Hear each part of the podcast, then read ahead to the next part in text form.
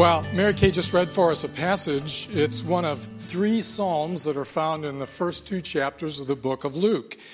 Uh, Jesus later says of John the Baptist, the child who was born in this passage, says of him that he was the greatest of the prophets. That is, he ends really the Old Testament era. The Old Testament goes into the New Testament, and the Gospels are the story of the transition from the Old Covenant to the New Covenant.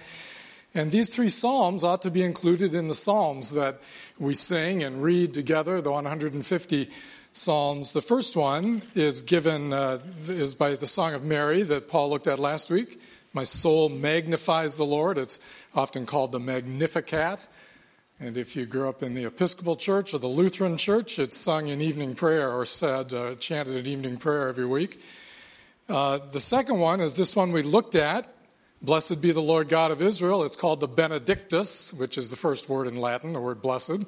And uh, it also is sung every week in morning prayer. And the third one is the one that's um, in chapter 2, where uh, Simeon sings a song in the temple, this old man who holds the infant child in his arms. And it's called the Nunc Dimittis, which means now depart. And it's the first words in Latin, Lord, now you are letting your servant depart in peace. And that also is sung in evening prayer every week. So, you know, these are, are famous psalms that have been used in various ways, though those of us who are not in very liturgical churches don't understand much about them. But the fact is that the Christian faith has contributed a lot of words to the English language. They are words that are found in the Bible, and people use them today, but oftentimes they don't understand their meaning, and they might be the, uh, the reason for some ridicule to be given. There are words like saved and redeemed, reconciled, words like atonement and righteousness people use these terms, they have some vague notion of what they mean, but they might make fun of them. And I've shared before that I have this very vivid memory from childhood. It was cocktail hour, and my grandparents were there. And uh, cocktail hours from, was, was from about six to eight every evening in my home growing up. And I remember that I wasn't getting much attention, probably, which not a lot of attention was given to the children at that time. So I stood on a chair in the middle of the kitchen, and I, it's like a photograph in my mind. I'm standing on this chair, and I'm preaching to people and saying, Brother, are you saved? And, you know, for the life of me, I can't figure how I ever would have heard those words by the age of five. I never went to a church where that was talked about. That kind of thing wasn't said in my family. I may have seen it on television, but I somehow knew that it would get a laugh. And the fact is, people often do that, maybe in more subtle ways or more adult ways than I portrayed. They, they use terms that we find very meaningful. Now, one of the ways that we can avoid having words be ridiculed is to uh, give different terms to them so that they kind of surprise people. We talk about Jesus being the Lord and that's because the New Testament's filled with that idea. But sometimes it's helpful to refer to Jesus as my leader or something like that because it doesn't evoke the same kind of uh, response in people who have heard the word many times but don't really know what it means. But a lot of times we can't do that. Leader isn't really the same as Lord. It's not a perfect substitute, and oftentimes it's just necessary for us to kind of explain what the words mean and why they're meaningful to us. And I'd like to do that this morning with the word redeem or redemption. That's what this song is about. Blessed be the Lord God of Israel, for he has visited and redeemed his people. And the rest of the psalm lays out what does it mean for God to visit and redeem his people. This is a word the Bible uses over and over again, and it communicates for those of us who understand it a very sober and serious truth that is rich in meaning that, that we rejoice in. Uh, this is the psalm that Zechariah spoke at the birth of his son, as Mary Kay read to us. His son, who is called John and would eventually be known as John the Baptist. He's not called John the Baptist, you know, because he's uh, meant to be distinguished from James the Catholic or something like that in the Bible. It's not a denominational name. It's that he was known as the person who baptized people for the remission of their sins or for confession of their sins in preparing them for the coming of the Messiah. So he's a very famous person. Now, it says in verse, six, six, verse 67 that at the end of this event where the child is named, Zechariah's tongue is loosed, and he, he uh, is now able to speak after months in which he couldn't speak, from the time when the angel revealed to him that in his and his wife's old age they would have a child who would be the forerunner for the Messiah. At the very moment when he names the child, a name that was not known in their family, and no one was prepared for it, the name John, that he was told to name the child. It says, verse 67, his father Zechariah was filled with the Holy Spirit and prophesied. And so, what is follows here is a psalm, but it is uh, it contains words of prophecy. Now, many people think that that means that this must have been something that all of a sudden, with his tongue being loosed, he spontaneously was able to compose under the inspiration of the Holy Spirit. And there's nothing in Scripture that says that's not possible at all, but that's not required at all by the words he was filled with the Holy Spirit and he prophesied. In fact, it's much more likely that during the months, between when he had, had revealed to him the birth of this child and the actual birth of the child to his wife, past childbearing age, that he had a lot of time to reflect on this and think about it and, and then to uh, compose what we have here. You know, I, I remember baptizing someone once, and I had helped this man to very carefully prepare what he was going to say. I said, You don't have to read it, but it's helpful to to write it down. And I had met with him two or three times and helped him write it out. And he had written something that would be so helpful to people. And when he got in the baptistry, I remember he threw the paper aside and he said, I just want to speak from the heart. Well, I, I don't know why reading wasn't speaking from the heart, but apparently he thought it wasn't. And the problem was, I don't think people understood a word he said after that. you know, it would have been a lot better if he'd uh, taken what he'd thought through and said it.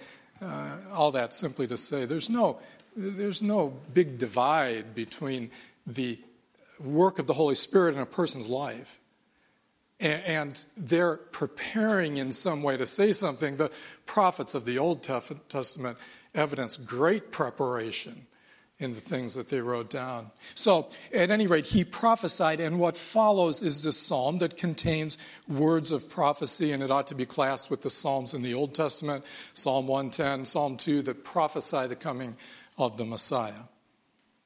Now, I want you to note in Mary's song that Paul looked at last week, she starts small and grows big. The small is, My soul magnifies the Lord, my spirit rejoices in God, my Savior. She speaks of herself. And then as the psalm goes on, she grows to speak of the worldwide redemption that God is going to bring. He has helped his servant Israel, as the end of that song. And in Zechariah's song, he does the exact opposite. He begins broad. He speaks of redemption as the work of God in people's lives. And then when he comes to the end, he begins to speak of the individuals who are going to bring that redemption. So the psalm breaks into two parts. Verses 68 through 75 are the broader sense of this is what it means for God to visit and redeem his people. And beginning in verse 75, he speaks specifically to John, who will become known as John the Baptist verse 76, and he says, You, child, will be called the prophet of the Most High. Now, what he does in this psalm is he describes the nature of redemption. As in many places in the Bible, the first sentence gives you a clue as to what the content is going to be about. Blessed be the Lord God of Israel, for he has visited and redeemed his people. Well, what does it mean for God to visit and redeem his people?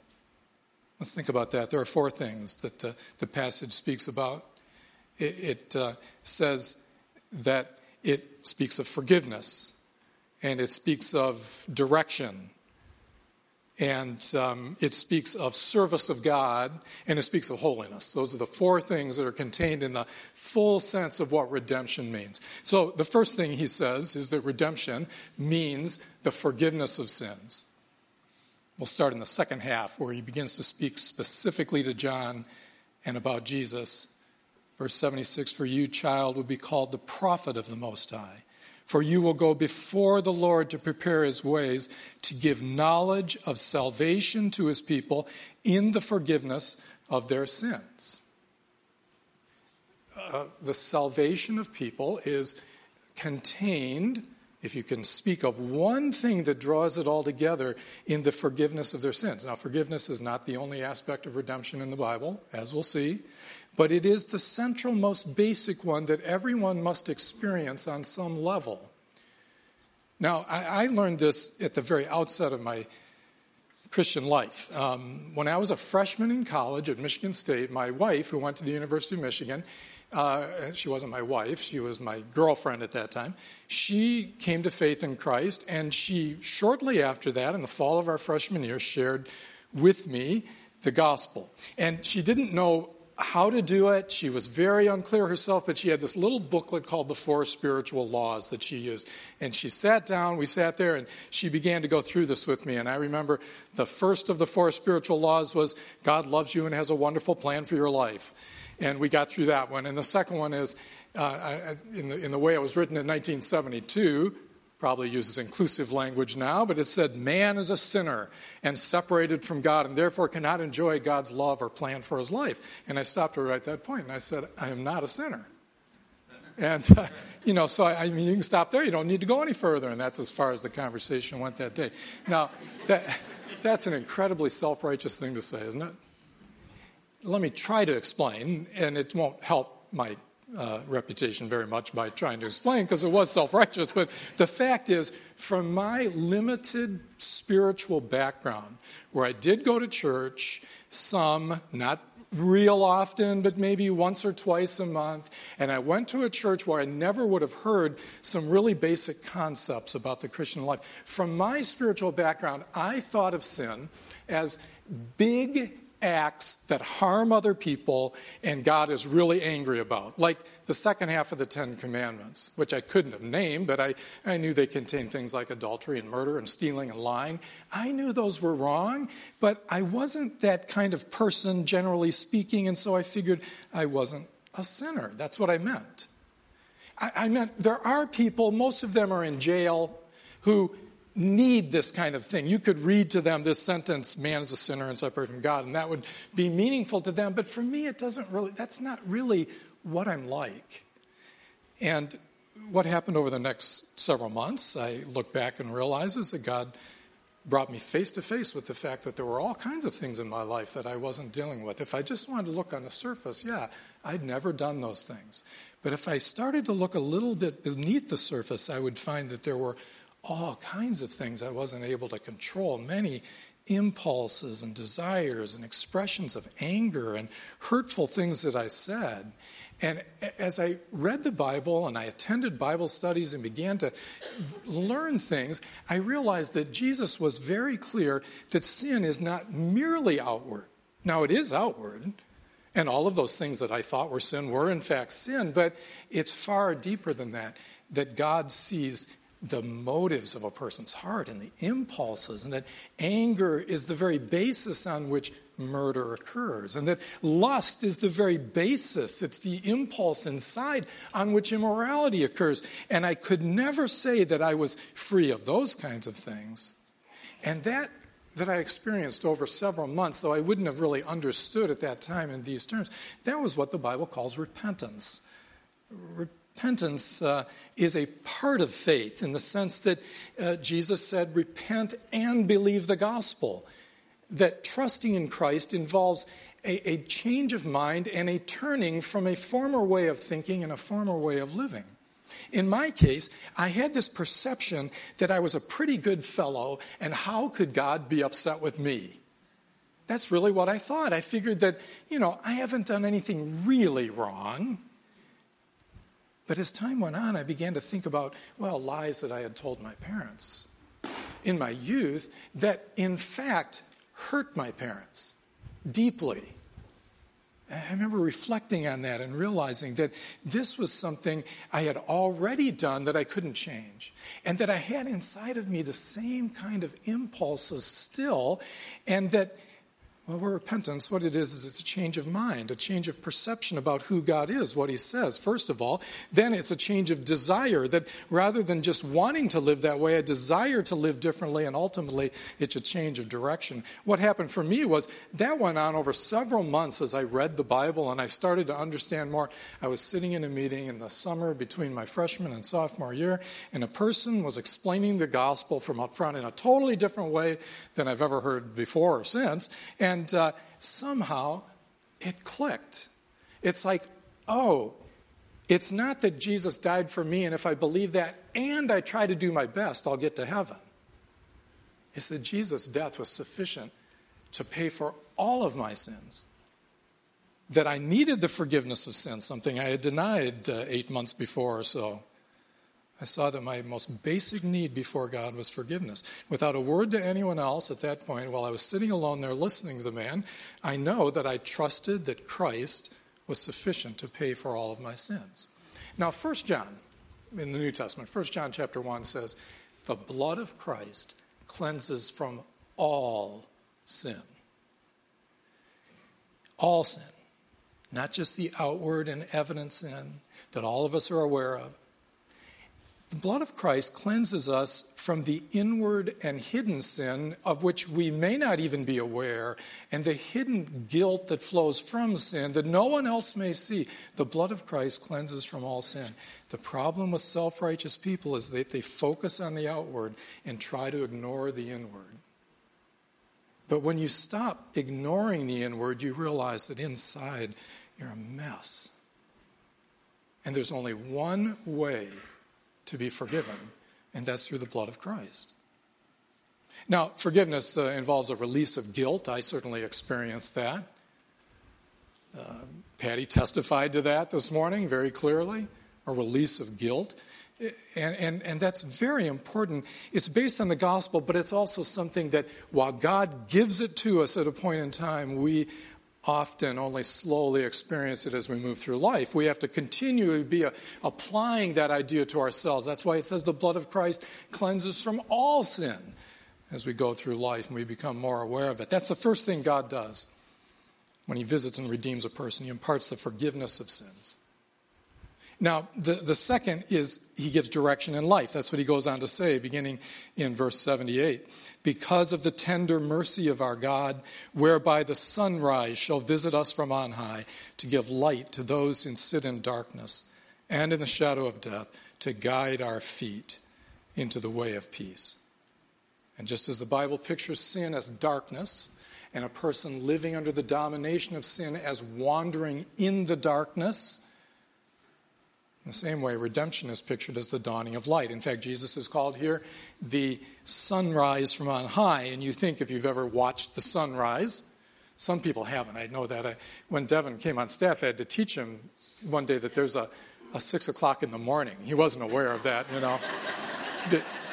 just having graduated from college, and we had to have an early morning meeting, and he said, There's a six o'clock in the morning? You know, I didn't know.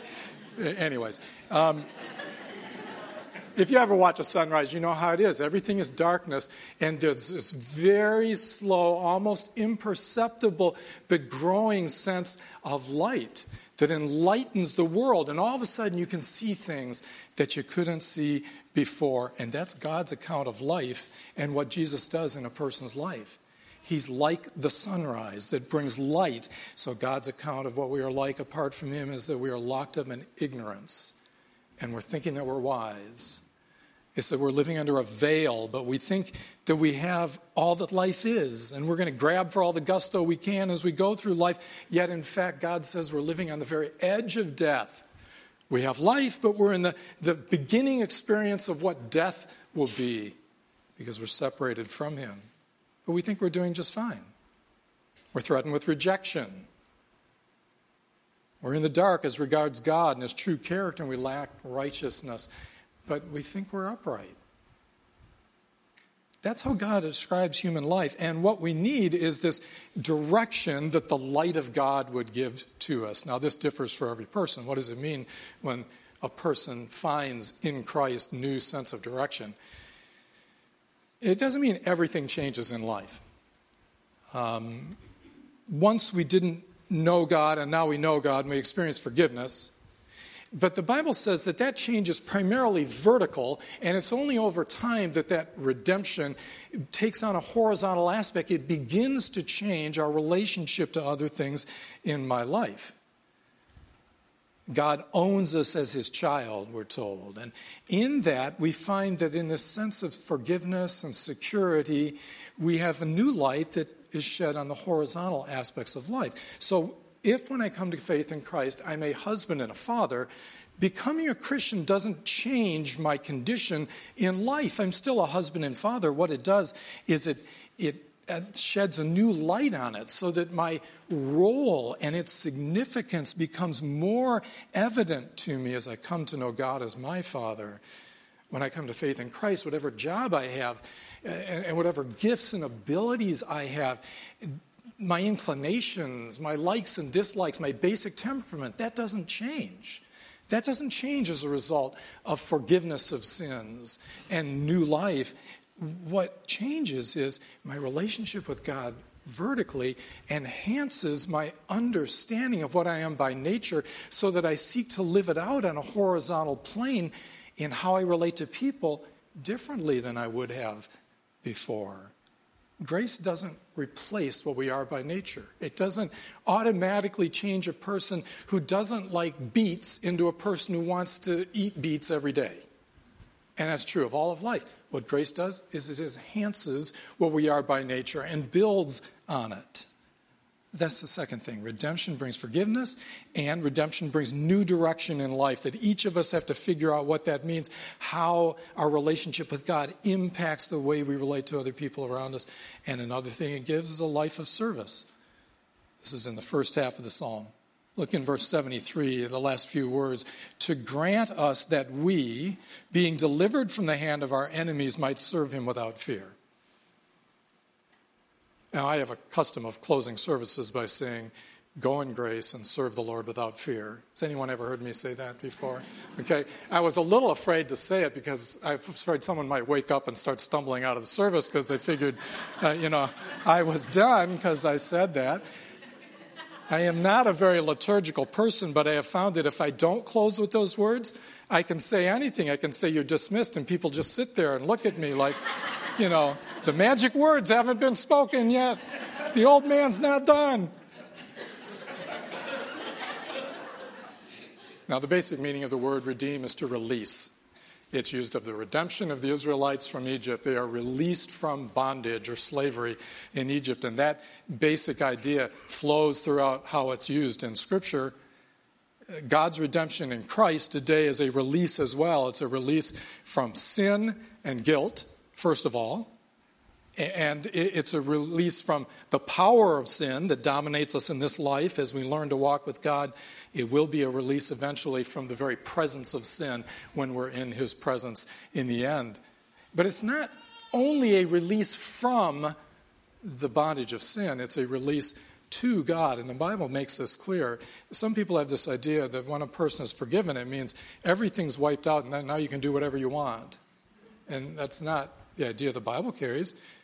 Romans chapter 6 says, just as you once, at one time, presented your members as slaves to impurity and to lawlessness, leading to more lawlessness, so now present your members as slaves to righteousness, leading to holiness. In the same chapter later, it says, Now that you have been set free from sin and become slaves of God, and that's the idea of Scripture, God redeems us, He purchases us back, releases us from the bondage of sin that we might live for Him in service to Him. So we're released to serve God. And the passage says explicitly, we're released to serve God without fear. Now, what is it we would fear? Well, I think there's two things that people fear when they think about relationship with God. Sometimes we fear something related to God. We fear that He's going to ask us to do something that we really don't want to do. You know, a person is afraid, I'm going to have to be a missionary in Africa if I become a Christian. Well, when we think about it and we read the Bible more, we realize that God asks us to do the things that we long to do.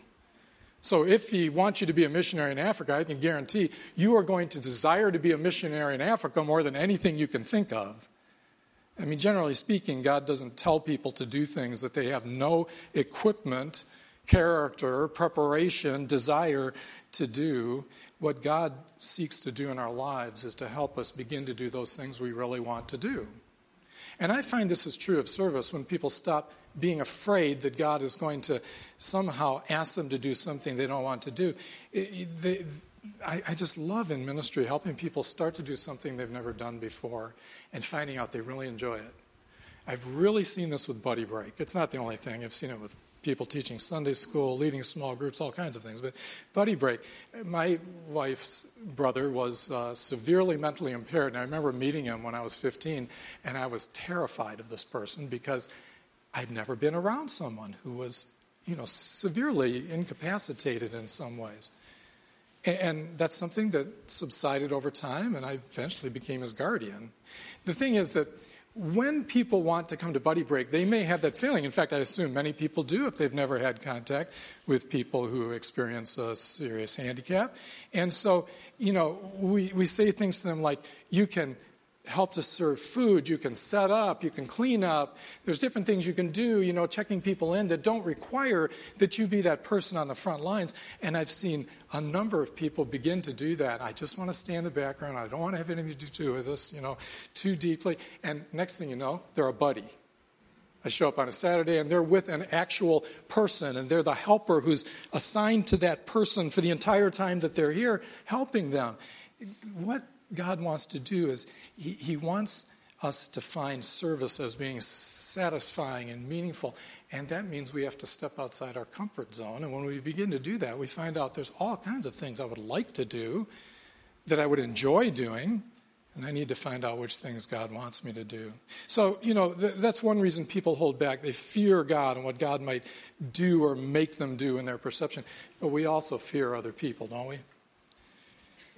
Uh, we don't want to be known as the one of those dreadful religious people who is always accosting people and making them feel uncomfortable that you can read about on the internet. And no one should want to be like that. But what happens is we're so afraid of other people that there are many, many times in which we don't even do those small things that demonstrate our concern and our love for them. And, we don't do the, the legitimate, non offensive, caring things that we could do because we're concerned that they might think we're religious. And we need to be delivered from fear so that we can serve with a sense of freedom. And that's what, hopefully, involvement with other people, whether it's in worship like this and listening to the Word of God, or whether it's in small groups or one on one, involvement with other people helps us to grow and desire those things that God wants us to desire. And lastly, redemption, we are told, brings a holy life. Again, the end of verse 73 to grant us that we, being delivered from the hand of our enemies, might serve him without fear in holiness and righteousness before him all our days. And again, some people think that God just wants to forgive their sins, and that's all there is to salvation. That's, that's it. It's a wonderful thing. And it is a wonderful thing, but in the Bible, it's the foundation, it's the starting point. That's why the Bible uses the words born again to describe the experience of conversion to Christ and trusting in Christ alone, because it's like a baby being born who has all these new capabilities and capacities imparted to him or her by the Holy Spirit. And forgiveness of sins is foundational, but it's not all that God is seeking to do. And redemption, when you fill out a picture of what it means, when God visits and redeems a person, is so much bigger than that. Some people think uh, of, of life kind of like a fruit tree, and, and they have things in their lives when they come to faith in Christ that they want to get rid of. I know I experienced that.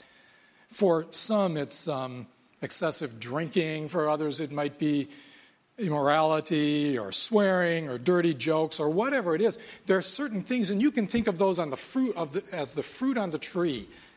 And, and you, you go and you pluck the fruit off of the tree. In this case, it's rotten fruit. And, and people often experience at the outset of their Christian experience the realization that some of those things they don't want anymore and they shed those things. Or they might find it more difficulty, but they receive some assistance and prayer and help and they move away from whatever those things were. And here's the problem with that that's just changing the outside. And it's important, but you can take off the fruit of a tree. That's really easy. Jesus used that illustration and he said, You don't get apples from a fig tree. He, he says that rotten fruit comes from a rotten tree. You have to cleanse the inside of the tree, and that's, that's what is more important. It's more important that you realize redemption goes deeper than just changing a few outward things like plucking the rotten apples off a tree. Redemption goes to the very heart and it deals with the motives. And it takes a lifetime. And even then, it won't be over until God rips out of us, roots and all, sin and brings us into his presence. So if you're a young person particularly maybe and you maybe there are some things that you experienced or desire to experience God to remove out of your life and you have others pray for you and with you and that's a good thing and I encourage you to do that but don't think of yourself as a person who used to do these things and now doesn't do them any longer. That's not what characterizes you. Your friends may think of you that way. They might think Sally was such a fun party girl but she's not fun anymore. She doesn't like to go to the bars and that kind of thing. They may think of you that way, like the change is just that once you engaged in some behavior, another time uh, uh, later you don't. But don't think of yourself that way. You have to think of yourself in terms not just of some outward behaviors, but the kind of person you are in relationship to others. see yourself and portray yourself to others, uh, not simply as a person who's stays away from certain behaviors and is known for not doing that, but as someone who uh, sees yourself in terms of relationships and activities and the way you love for and care other peop- for other people. Well, that's Zechariah's characterization of redemption when he draws it out in full. When God visits and redeems his people, he provides forgiveness, direction, service, and holiness. But let me know one important thing about that. I wouldn't want anyone to leave here thinking what that means is I need to decide to take a new direction in life. Or um, I'm going to start to serve God. How can I do that here? Or it's not simply a person saying, I, I haven't lived very well. I'm just I'm going to live an upright life from now on. And so they begin to take off the fruit on the outside of the tree. People can do that very easily. That's not redemption. That's just trying to change yourself.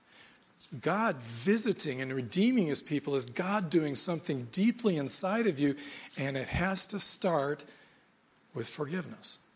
It has to start with the most basic experience of turning away from those things you think about God and turning to God and asking Him, What are you really like? What do you want me to know about yourself?